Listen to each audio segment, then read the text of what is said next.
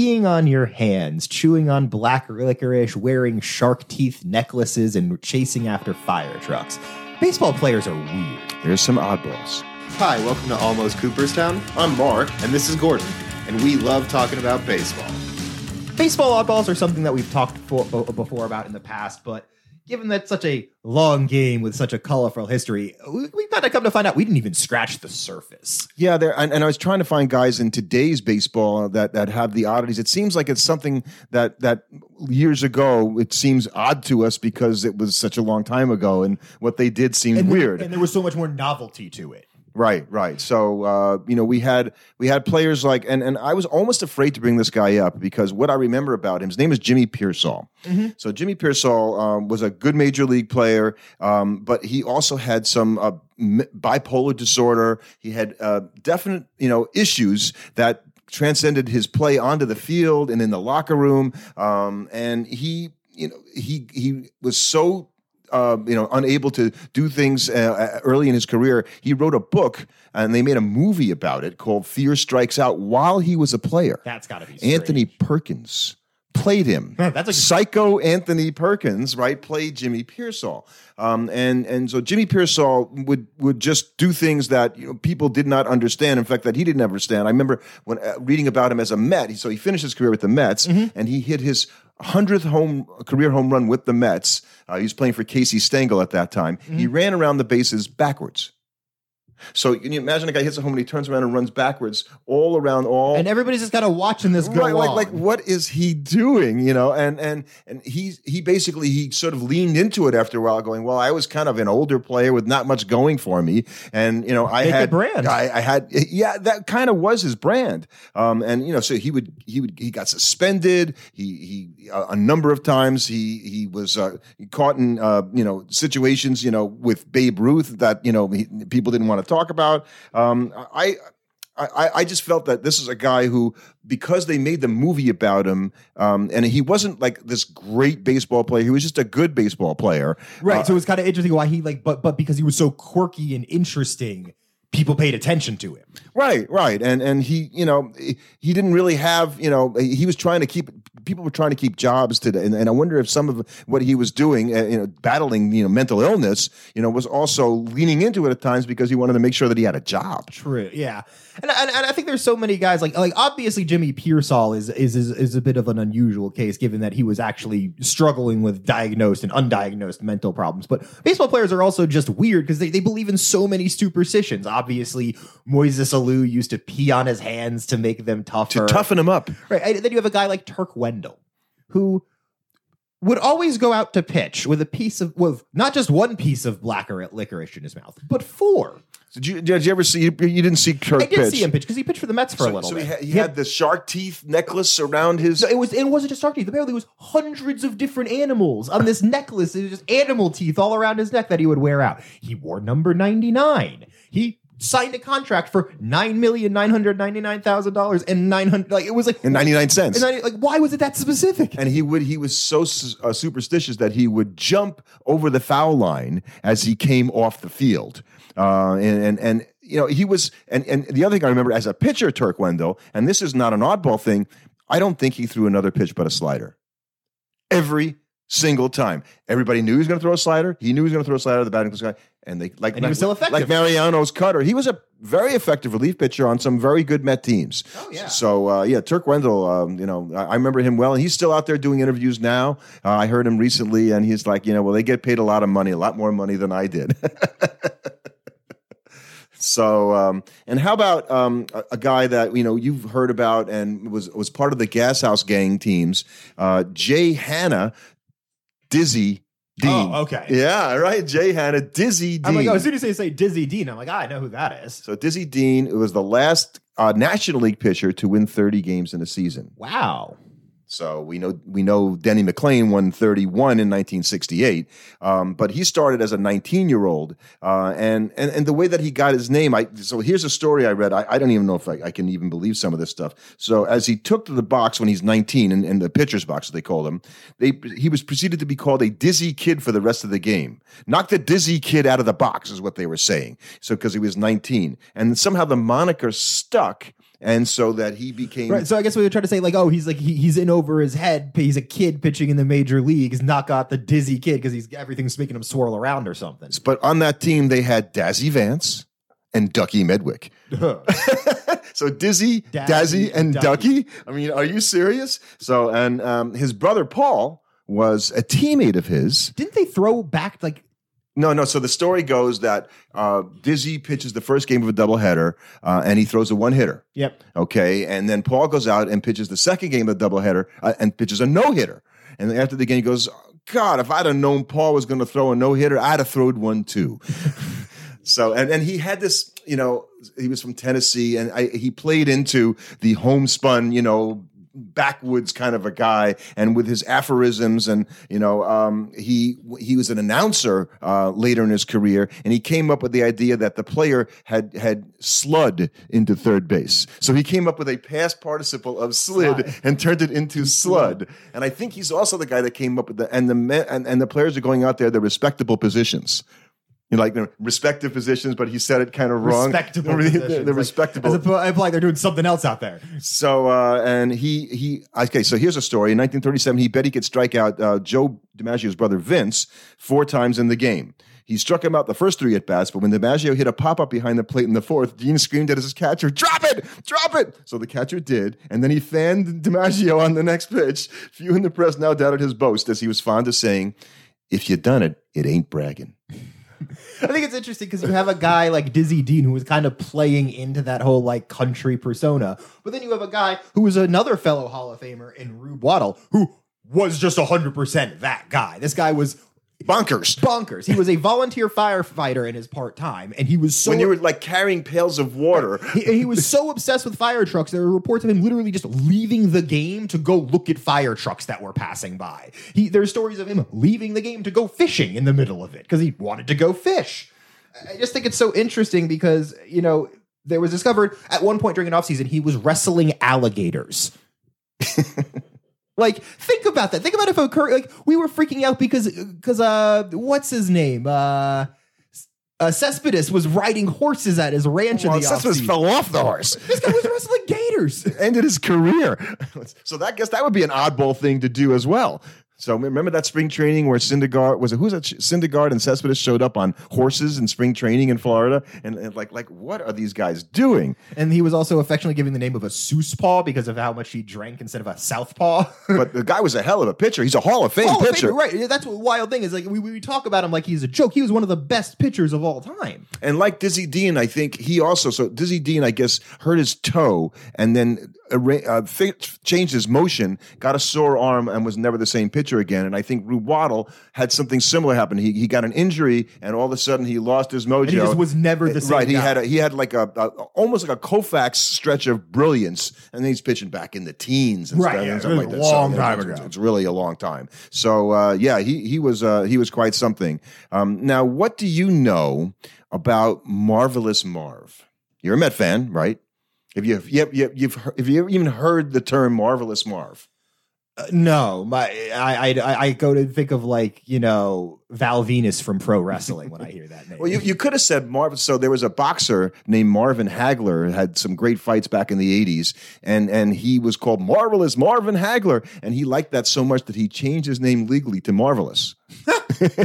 so, but Marvelous Marv Throneberry, um, uh, Marvin Eugene Throneberry, was actually a Yankee phenom as a young age and was supposed to come up and be a home run hitter and power hitter. Uh, but by the time he got to the 62 Mets, he was the guy that really didn't have, you know, a, a- I think all you have to say is the guy ended up on the 62 Mets. Like Play, played for Casey Stengel again, who he played for when he was on the Yankees. But you it's didn't important. end up on the 62 Mets because you were having a great career at that point. so you know, and and he was a guy who you know was was a terrible fielder. I think he had one of the you know the worst you know defensive wars you know ever, uh, and he was on that you know team that that Casey Stengel said you know he, he was for their execution. So he was one of those guys. Known for having 17 errors at first base in just 97 games. So he, he didn't last long, but he was sort of lovable and he hit home runs and the fans liked him because he was kind of a power hitter and he was sort of the embodiment of the 62 Mets futility. I got I got to think that any guy back then that hit more than like 15 home runs was probably at least a bit of a fan favorite just because nobody did that back then except the superstars.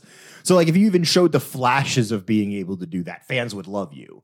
Right, right, and and and and the teammates loved him, um, but you know, on on a team that, that's forty and one hundred and twenty, uh, you know, he was not even the star player. A guy named Frank Thomas was the star, um, but but Marv Throneberry was the beloved, you know, embodiment of the sad sack Mets. I, I think he played a, a, couple of years, you know, for the Mets uh, before you know he was gone. Um, and you know he he just did all kinds of base running mistakes. Um. You know he he got thrown out uh, in, in, situations that you couldn't even understand. And then he later in life he got on to and, and my friend Mike Berkman was uh, producing these commercials back in the eighties, the light beer for Miller commercials. Mm-hmm. So if you if you look back in the eighties, they had these football players, Dick Butkus and Bubba Smith and and Marv Throneberry was in the commercial, and, and his only line was, "I don't know why I'm in this commercial." That's good good. and that it's like Mar- marvelous Martin. Like, what's he doing then? You know, they had all these other other yeah star athletes. athletes. Right? there's this, this, guy that was a player for a bad Mets team. So that's how people got introduced to Marv. Who, if you weren't from New York, like who the hell is that guy? Oh, that's marvelous Marv who played for the Mets, and so that's how he also you know kind of had a second you know. I, uh, I think it's uh, interesting how some notoriety. players can have that like second you know rise in notoriety because that happened to another guy in Wade Boggs mm. because you I know you don't know this because you don't watch a show, but a few years ago, It's Always Sunny in Philadelphia did an episode on Wade Boggs where they tried to complete the Wade Boggs challenge, which is drowning an entire case of beer on a flight from Philadelphia to Tampa. And of course, if it was Wade Boggs, he would have to eat fried chicken. Right, because he would eat four pieces of fried chicken before every game. Every single game. He would take 150 ground balls, no more, no less, exactly 150 and apparently he was a prolific drinker. And and I think he would take batting practice precisely at like 507 517 517 at the same time every day. Now, this is this is a man who's in the Hall of Fame. So, I mean, you know, hit 328 for his career. 328. Yeah, that that man was an amazing hitter. you don't hit that by mistake. So so yeah, but he had and and they reported that kind of you know behavior, this odd behavior that he had while he was playing. We don't get stuff like that, you know, I, from guys today. One, I think part of it is this: there it, you don't have the reporter following the team in the same way, where those like little nuanced quirks become like a charming part of the season because if the player wants to broadcast that, he gets on Twitter or X and does it himself now. Well, I, I was going to say that, and, and so isn't it social media is what uh, changes it because the players are in more control of their own image and depiction. They get to go. You know, look at LeBron James, even though he's not a ba- baseball player. That the entire image he puts out on self media and social media is very, very you know, crafted. cultivated. Yeah, cultivated. He's really trying to put out a particular image, and I think for a lot of players, that's what they're trying to do now because it's how they grow their own personal brand. Right, right. And some guys probably would have had it way easier building their personal brand. You know, a guy like Mark Fidrych. I mean, yeah, I wish you'd have seen Fidrych's pitch. He didn't pitch very long. No, but I mean, a, a guy coming out like that who was so good as a rookie looking kind of weird and unusual. Oh, he, he had the hair coming out from under the cap, so he had this really yellow, yellow curly, and he was like 19 or something like that. Six three, gangly. The so, bird, they called right. him because he looked like Big Bird from Sesame Street. That's why they called him the Bird. And he was a great pitcher, but just had a year that, that rookie year. I think it was 19 and nine, and and, you feel bad because injuries are really the reason why his career was derailed. Right, but but he would, you know, he'd be on the mound and and he would be talking to the baseball, and you'd see him. Just imagine a pitcher doing this today. Like you know, on you know, he walks off the rubber, he'd behind the pitcher going, you know, "Okay, ball. Now you're going to go there past this guy, and he's not going to hit you at all." He would actually talk to. And you don't think they wouldn't make commercials with him doing that today? Uh, uh, right, right. And could you even do that today? Would you be ostracized? I think you know? the problem is, is that too many people would see you doing it as a lark. You know what I mean? Like you would, smoothing the mound out, doing all this weird stuff so that nobody else did. It worked for him because he was so that was actually him doing it. I think it would come off as very forced if you saw a pitcher do that today, unless the pitcher already was kind of known as being a bit of an oddball. Like if like if Scherzer all of a sudden stepped off the mound tomorrow, turned around and started talking to the ball, everybody would be like, "What the hell is he doing?" Right. If he did it all the time. Yeah. Right. And so and that's the thing about Fidrych. He he was really he had the, was the rookie of the year, um, and and because of that, you can do that and be weird when you're excelling at what you're doing because people will put up with as it. As you start struggling. Right. Right. I, I remember watching Righetti pitch for the Yankees. Uh, I think he was a starter, and he gave up a home run. So this is one oddity, right? He, he gives us a home run. He gets the ball from the umpire. He turns and he chucks it over the right field fence. I've never seen a pitcher sure- do that. and I'm sure- and, and I was so impressed because it's so far. Everybody, like, and people were torn between being impressed and just confused. Like, do you give him another ball? What if he just does it again? So, so baseball players do odd stuff like that, but when it's consistent behavior, and so Fidrych, what he was doing was doing this all the time. right. So it was not. It was like not just a lark. That- right, right. This was his vibe, and, and and he's talking about being an iconoclast, and and and I'm not getting away with it. Unfortunately, you're right about the injuries, and and uh, you know it, it's his career was was far too short. Um, and, and when we did our uh, first podcast about oddballs, we talked about Bill Veeck, and we're going to do. I'm, I'm reading a Bill Veeck. We, we kind of have to do. I'm going to do a Bill Veeck there episode. There are a few people more interesting in the tapestry. And we talk about him a lot on this podcast, and we've also talked about Charlie Finley a few times on the podcast. No relation to Chuck. not not no not always um, in the most positive sense um, and and i kind of remember him for the stupid thing he did in the 1973 world series owning the a's um, when mike andrews um, made a couple of errors in the series game and he tried to get him to sign you know a release and bowie kuhn stopped that from, from happening from firing essentially the player for making errors in, In, the game. middle of a series, and then he wouldn't they wouldn't pay him his world series share because of that i mean just so like, they still won. I, I just I just feel like Charlie. But when I look more at the guy's career, he was more of an oddball than a than a than a, a bad person. Number one, he's the guy that came up with the with the colors. So remember, he owned the A's from they moved them from Kansas City, right, To Philadelphia to Kansas City from fifty five to sixty four, and then they moved to Oakland. Um, And and, to and- Vegas. and and now, well, they haven't done that yet, but yeah. And so the the uniforms, right? And when they went to these green and yellow and stuff like nobody was wearing that kind of stuff. So as a promoter, I probably did an amazing thing because you saw, you knew exactly. they had a brand, right? Right, they had a brand, and and so in that respect, he, as a promoter, he was sort of before his time, and he owned other pro teams. He, I think he owned the Colorado. Rockies before they moved to another thing. There was a Colorado Rockies hockey team. Oh, oh, before they, they- became the New Jersey Devils. And but then, he- they, and then they brought back the Avalanche. maybe it was the Kansas City Scouts. He was Yeah. the Kansas City Scouts because he was from Kansas City. That's right. And so you know he owned other teams, but he would he had the Beatles uh, come to the West Coast. Right, the Beatles in '64 came to Shea Stadium, but he got them to go to Kansas City, and and they played for like one hundred and fifty thousand dollars, and they played, and he wanted them to play longer. They only played a thirty minute set at the time. So.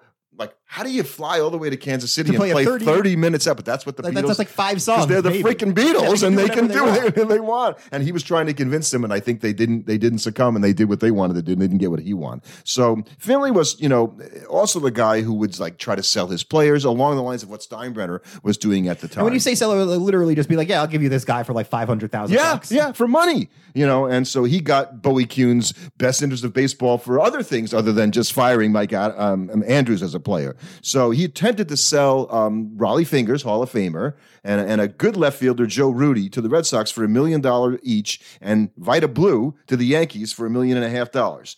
He needed the money, and Bowie Kuhn said no. Right, and I can kind of understand that because you shouldn't be weakening your baseball team because you've made bad business decisions. But as we talked about in our commissioner episode, you know, last night, would Rob Manfred do anything like that today? If if if, if Not Steve. Cohen decides to sell and eat um, No. Justin Verlander's because we watched him do that already. But it, it happens. It was different, though. I will say this: it is different because Cohen was getting assets back for his team that can help them in the future.